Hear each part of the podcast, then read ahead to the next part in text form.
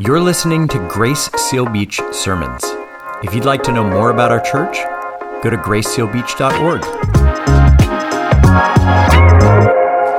Hey, good morning, everybody.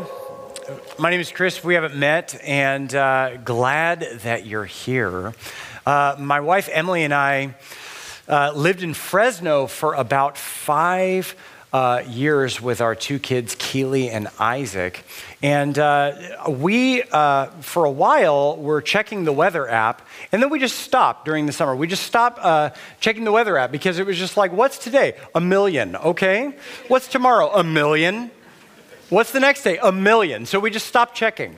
And then we moved here to Seal Beach, and, you know, it's 68. What's tomorrow? 68. What's the next day? It's 69. So we just stopped checking the weather altogether. And what's funny is that in Fresno, we used to actually talk about the weather together, and it was a novel thing. Like, man, it's 68 degrees today. Isn't it a nice day? But what's funny is that when I moved here to Seal Beach, we still do that. Isn't it a nice day in Seal Beach? Of course it is. Yes, it's a nice day every day in Seal Beach. We're so lucky to live here, right? But I've done this thing where I've tacked on this little, oh, it's a nice day, Pastor Chris. Yes, that's how you know that God loves us, which, is supposed to be funny, but it sort of, infers that the people in Fresno, God does not love them. God does not love you. I'm sorry.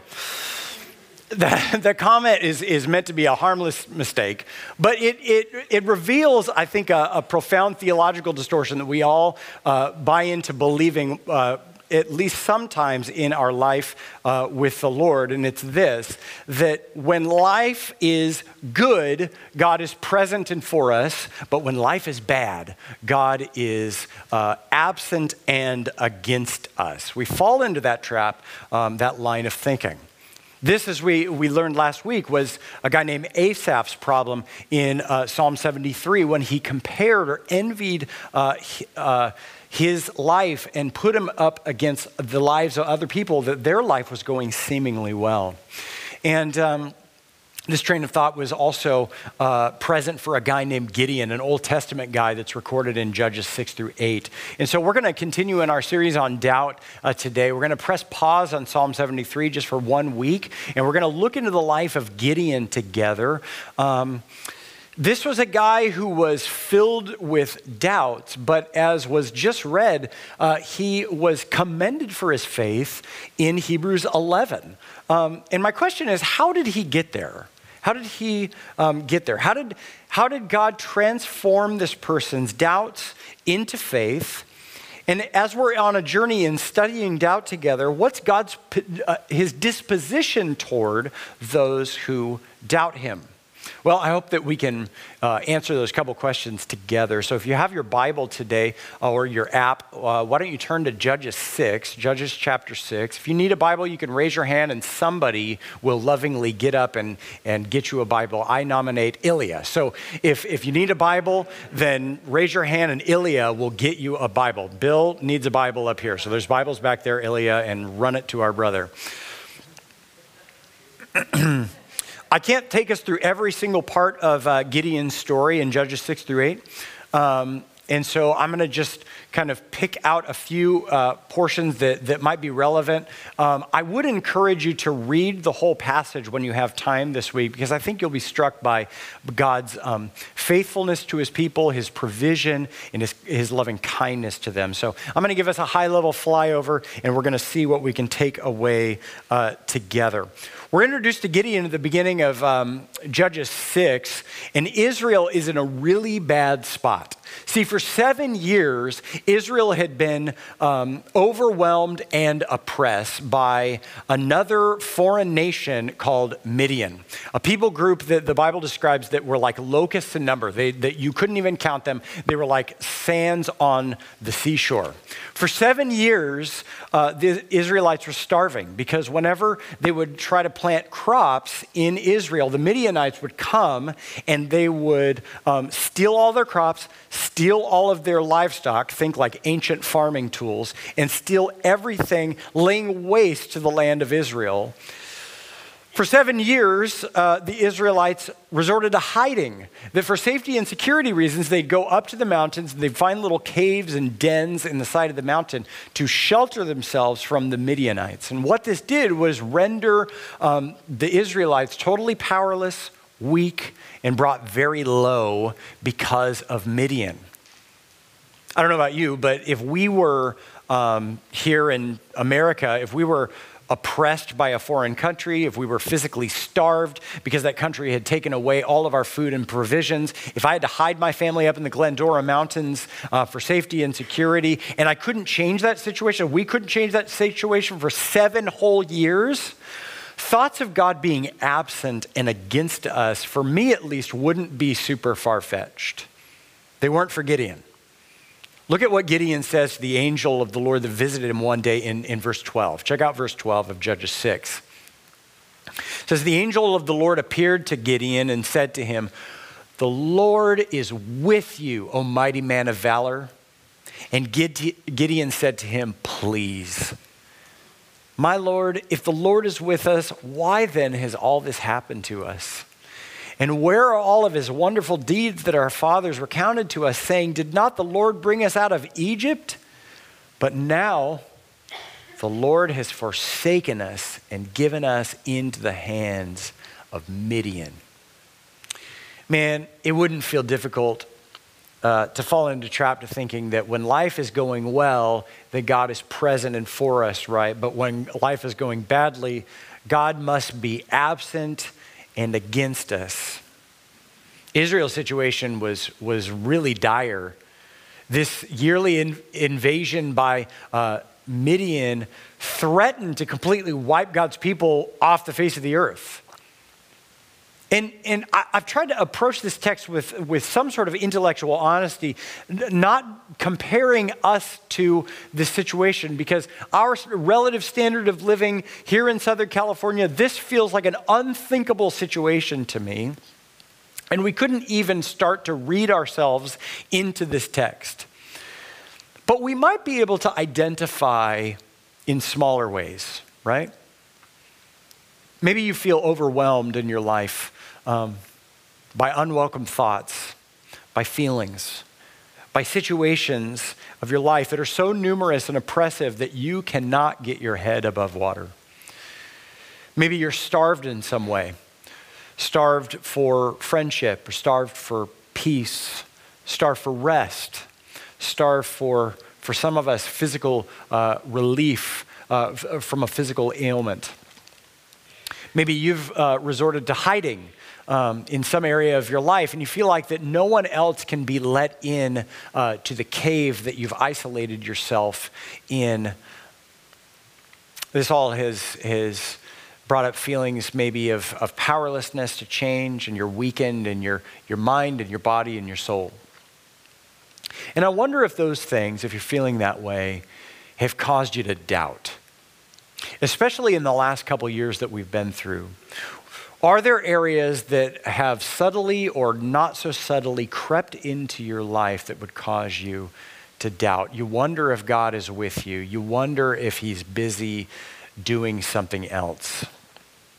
We sing a lot of songs every week about God being good. The Lord is good to us. But maybe for you, week after week, it's hard to blurt those words out. This reality for Israel of being oppressed and starved and forced to hide, powerless to change and weakened, was where doubt for them started to creep in, right? Doubt that God was still with them, doubt that God would help them out, and doubt that God was even good. But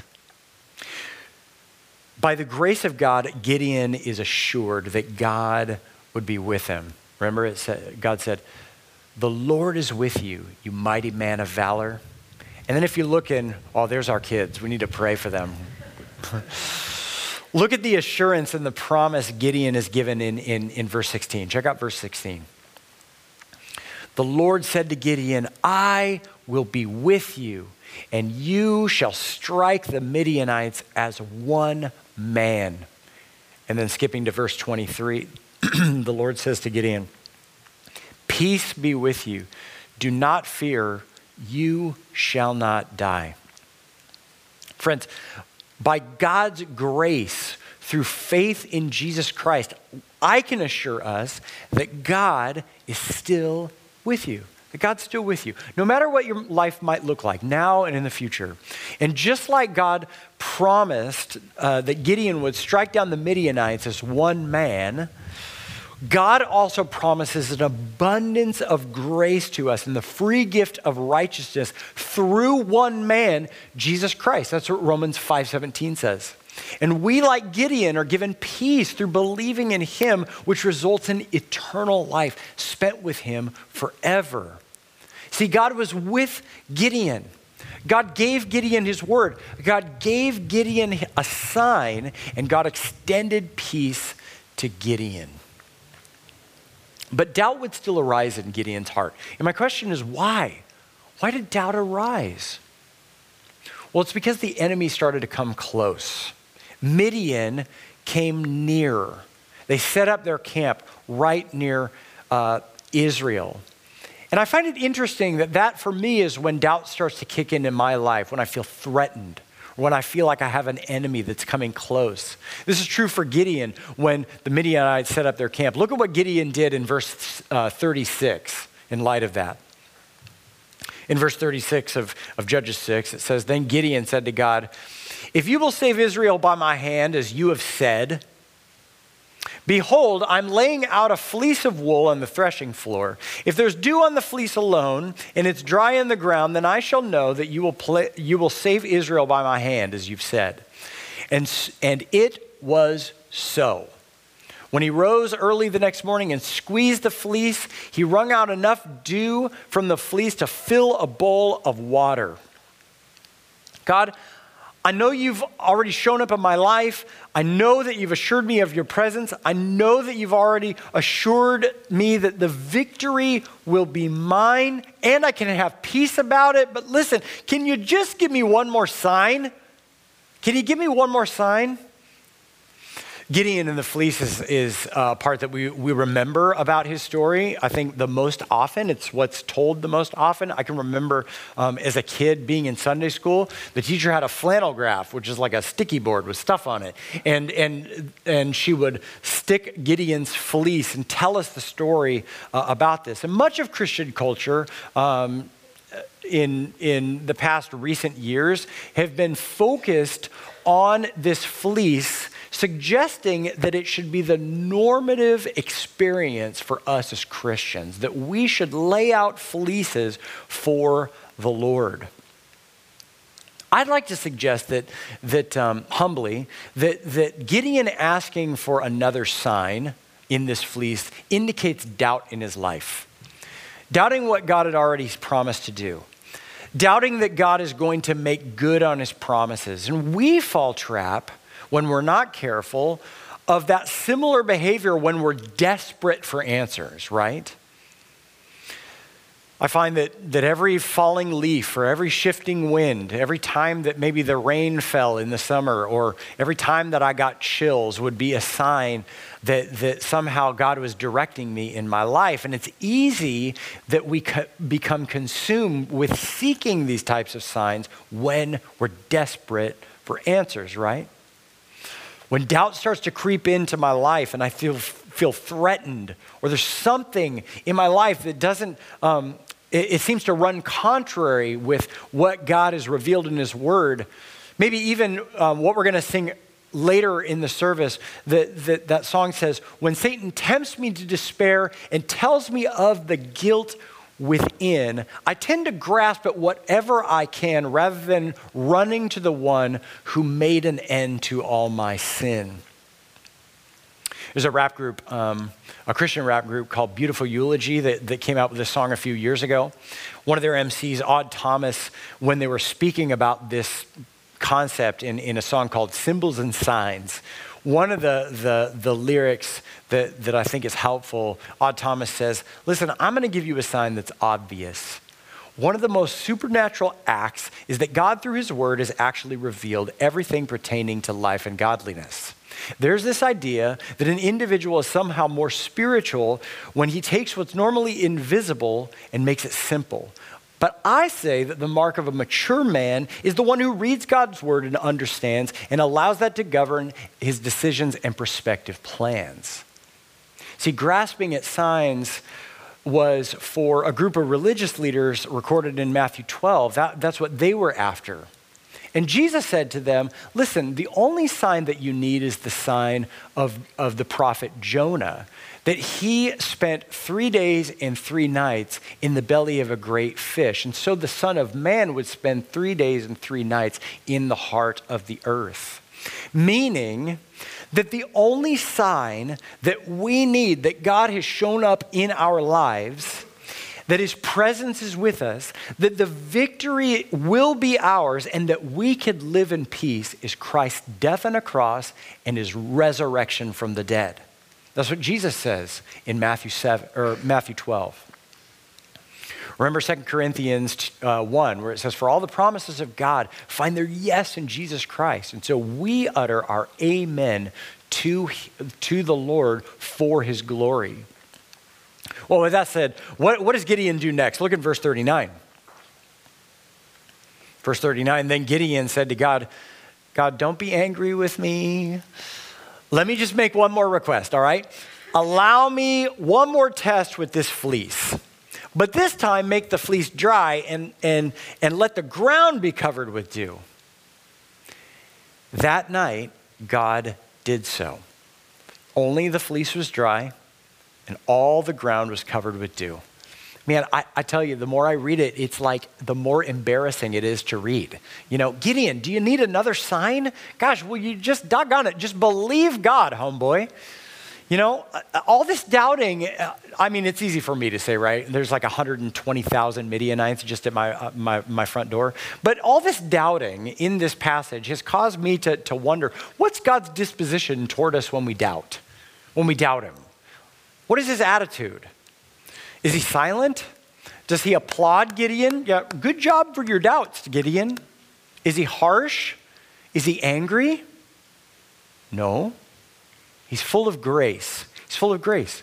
God graciously confirms that he'll be with Gideon, not once, not twice, but over and over and over and over, time and time again.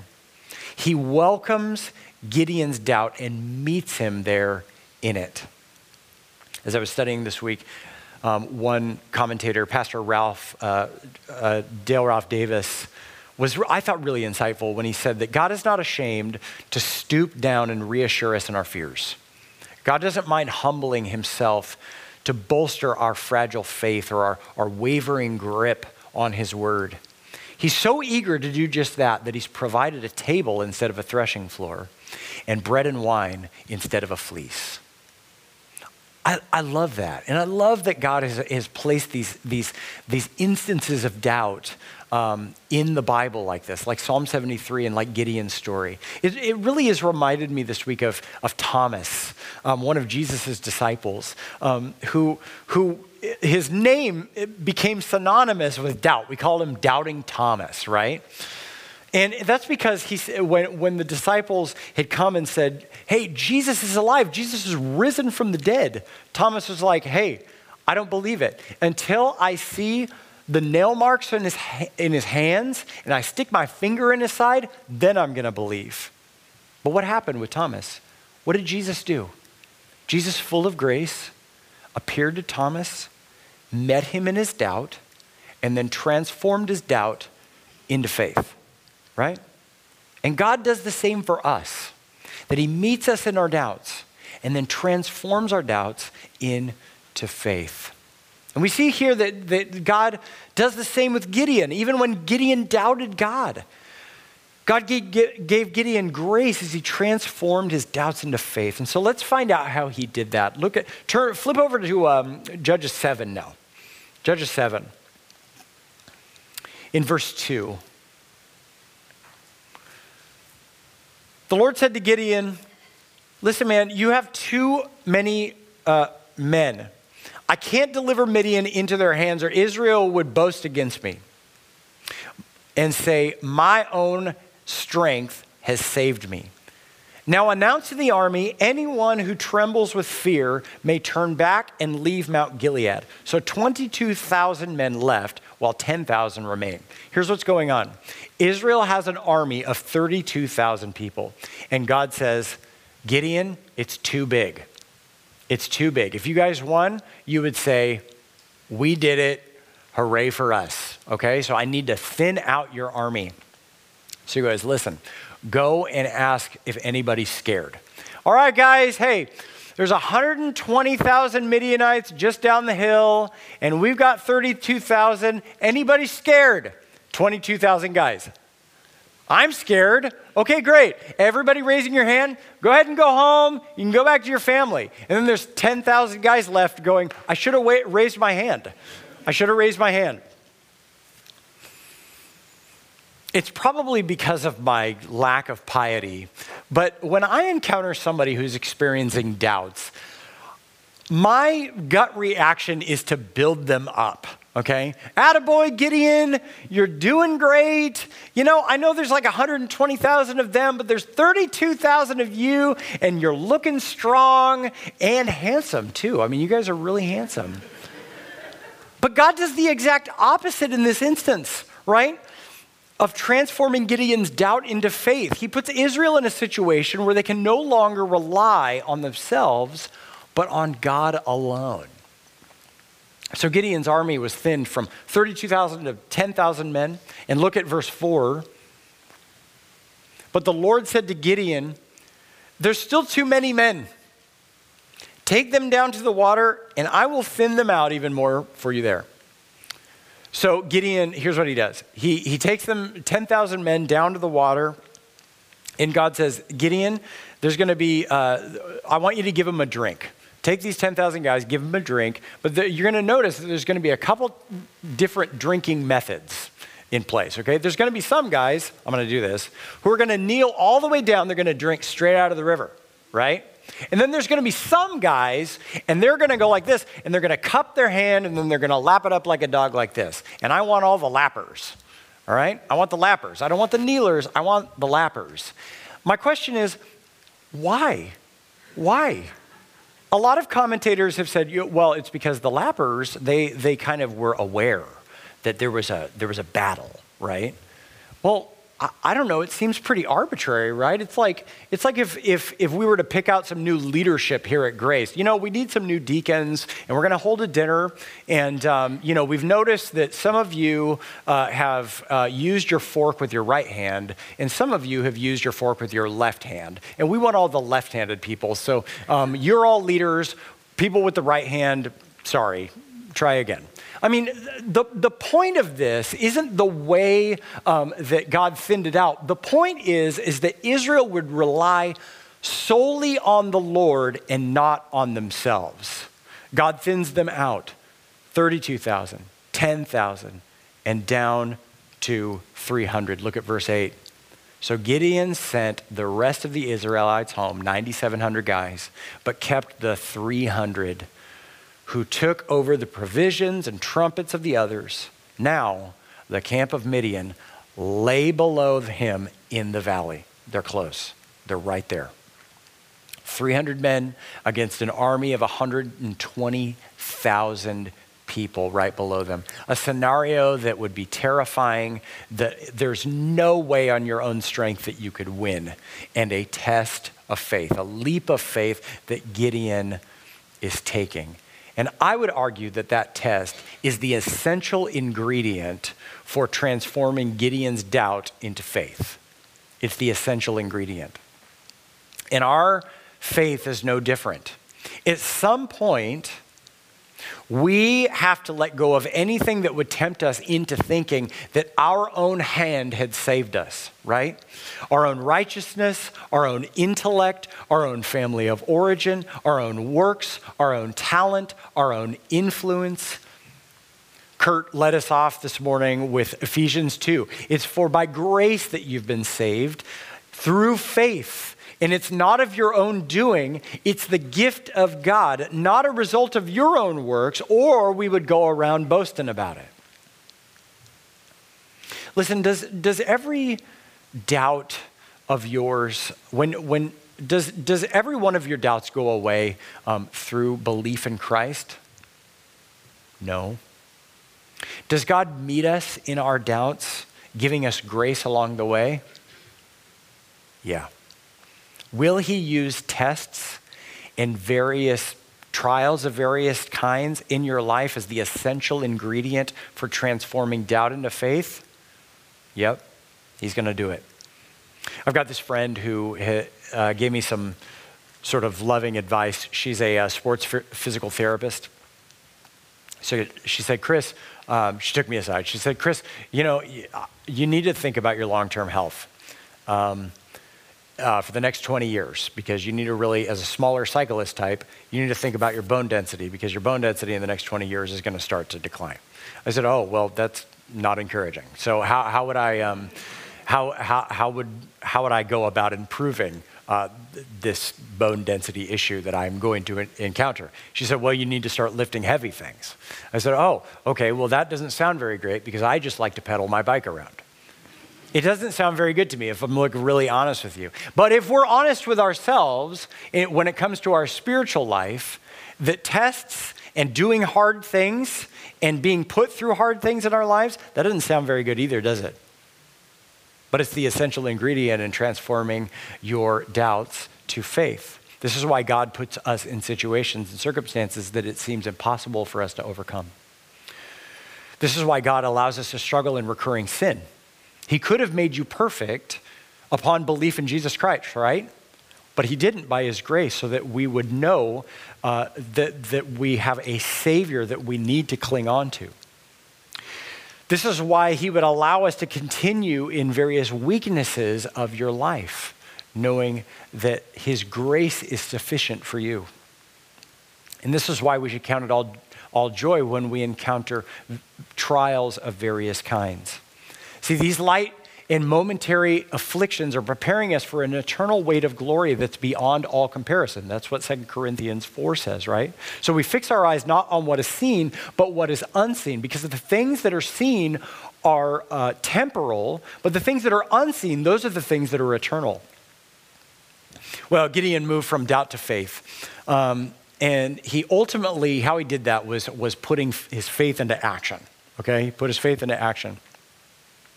Let's see how Gideon did that. Well, Gideon, if you read on, I'll just kind of narrate the story for you. Gideon divided his little 300-man micro-army into thirds, 100, 100, 100, three companies. And he said, okay, here's everybody. You're going to get a trumpet, you're going to get a clay jar, and you're going to get a torch. And here's what I'd like you to do, that we're all going to blow the trumpets. We're going to smash the jars, we're going to break the jars, and then we're going to shout for the Lord and for Gideon, all right? Look at verse 19 now, Judges 7:19. Gideon and the 100 men with him reached the edge of the camp at the beginning of the middle watch, just after they had changed the guard. They blew their trumpets and broke the jars that were in their hands. The three companies blew the trumpets and smashed their jars, grasping the torches in their left hands and holding in their right hands the trumpets that they were to blow. And they shouted, "A sword for the Lord and for Gideon." While each man held his position around the camp, all the Midianites ran, crying out as they fled. And then jumping to verse 22. When the 300 trumpets sounded, the Lord caused the men throughout the camp to turn on each other with their swords. And just like that, Gideon puts his faith into action. The battle's won. God ensures the victory and saved his people as he said he would and like only he could. At some point, Gideon had to come to terms with his own weakness, right? The fact that all he had was 300 dudes. He had some trumpets, he had some jars, he had some torches. Lord, this is all I've got, all right? I don't have might, I don't have power, I only have your Spirit. And I wonder about you and us, if we took some time to think about maybe the limited things that we have, right? The places that we're weak, where we could take this faith and put it into action. I thought of a few things that are not exhaustive by any stretch, but I thought I'd share.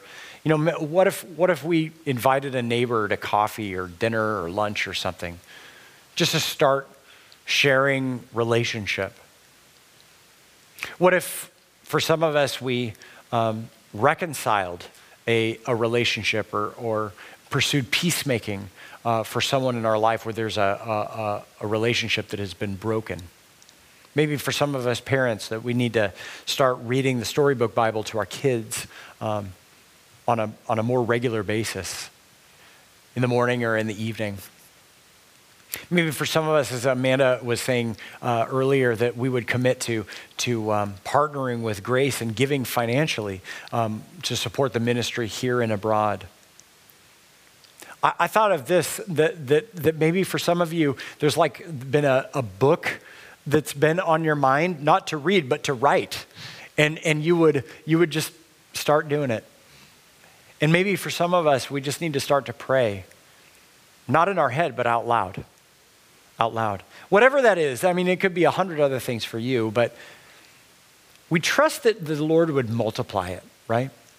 Lord, I've only got a few loaves and a couple fish, but you've got to come through. You've got to multiply this thing. Pastor Bob and I were talking earlier this week about this message, and he reminded me, because his folks were part of the Gideon's ministry. The Gideon's ministry, I'll tell you a little bit about it. It's committed to two really simple things. I mean, we're talking about a loaf and a fish here. Sharing their faith personally with other people, and then handing out copies of God's word. That's why if you go into a hotel and you look in the nightstand, there's a Bible there. It says Gideon's on the side. And they took their name from this passage, from Gideon, all right? And I just got to imagining, like, the people who have committed themselves to these two simple things, there had to be a point where they were discouraged in it or doubted that it was really making a difference, right? Like, I don't know if just sharing my faith and handing out Bibles is making a difference. But the Gideon ministers have put their faith into action for 120 years. And over those 120 years, and because of the assurance of things hoped for the conviction of things that they couldn't see, as described in Hebrews 11:1 that we read earlier, more than 2 billion, with a B, billion Bibles have been handed out since the start of the Gideon's ministry. And it's crazy to think that the founders of the Gideon's ministry, John Nicholson and Samuel Hill, ever even imagined that would happen when they started their ministry in 1899.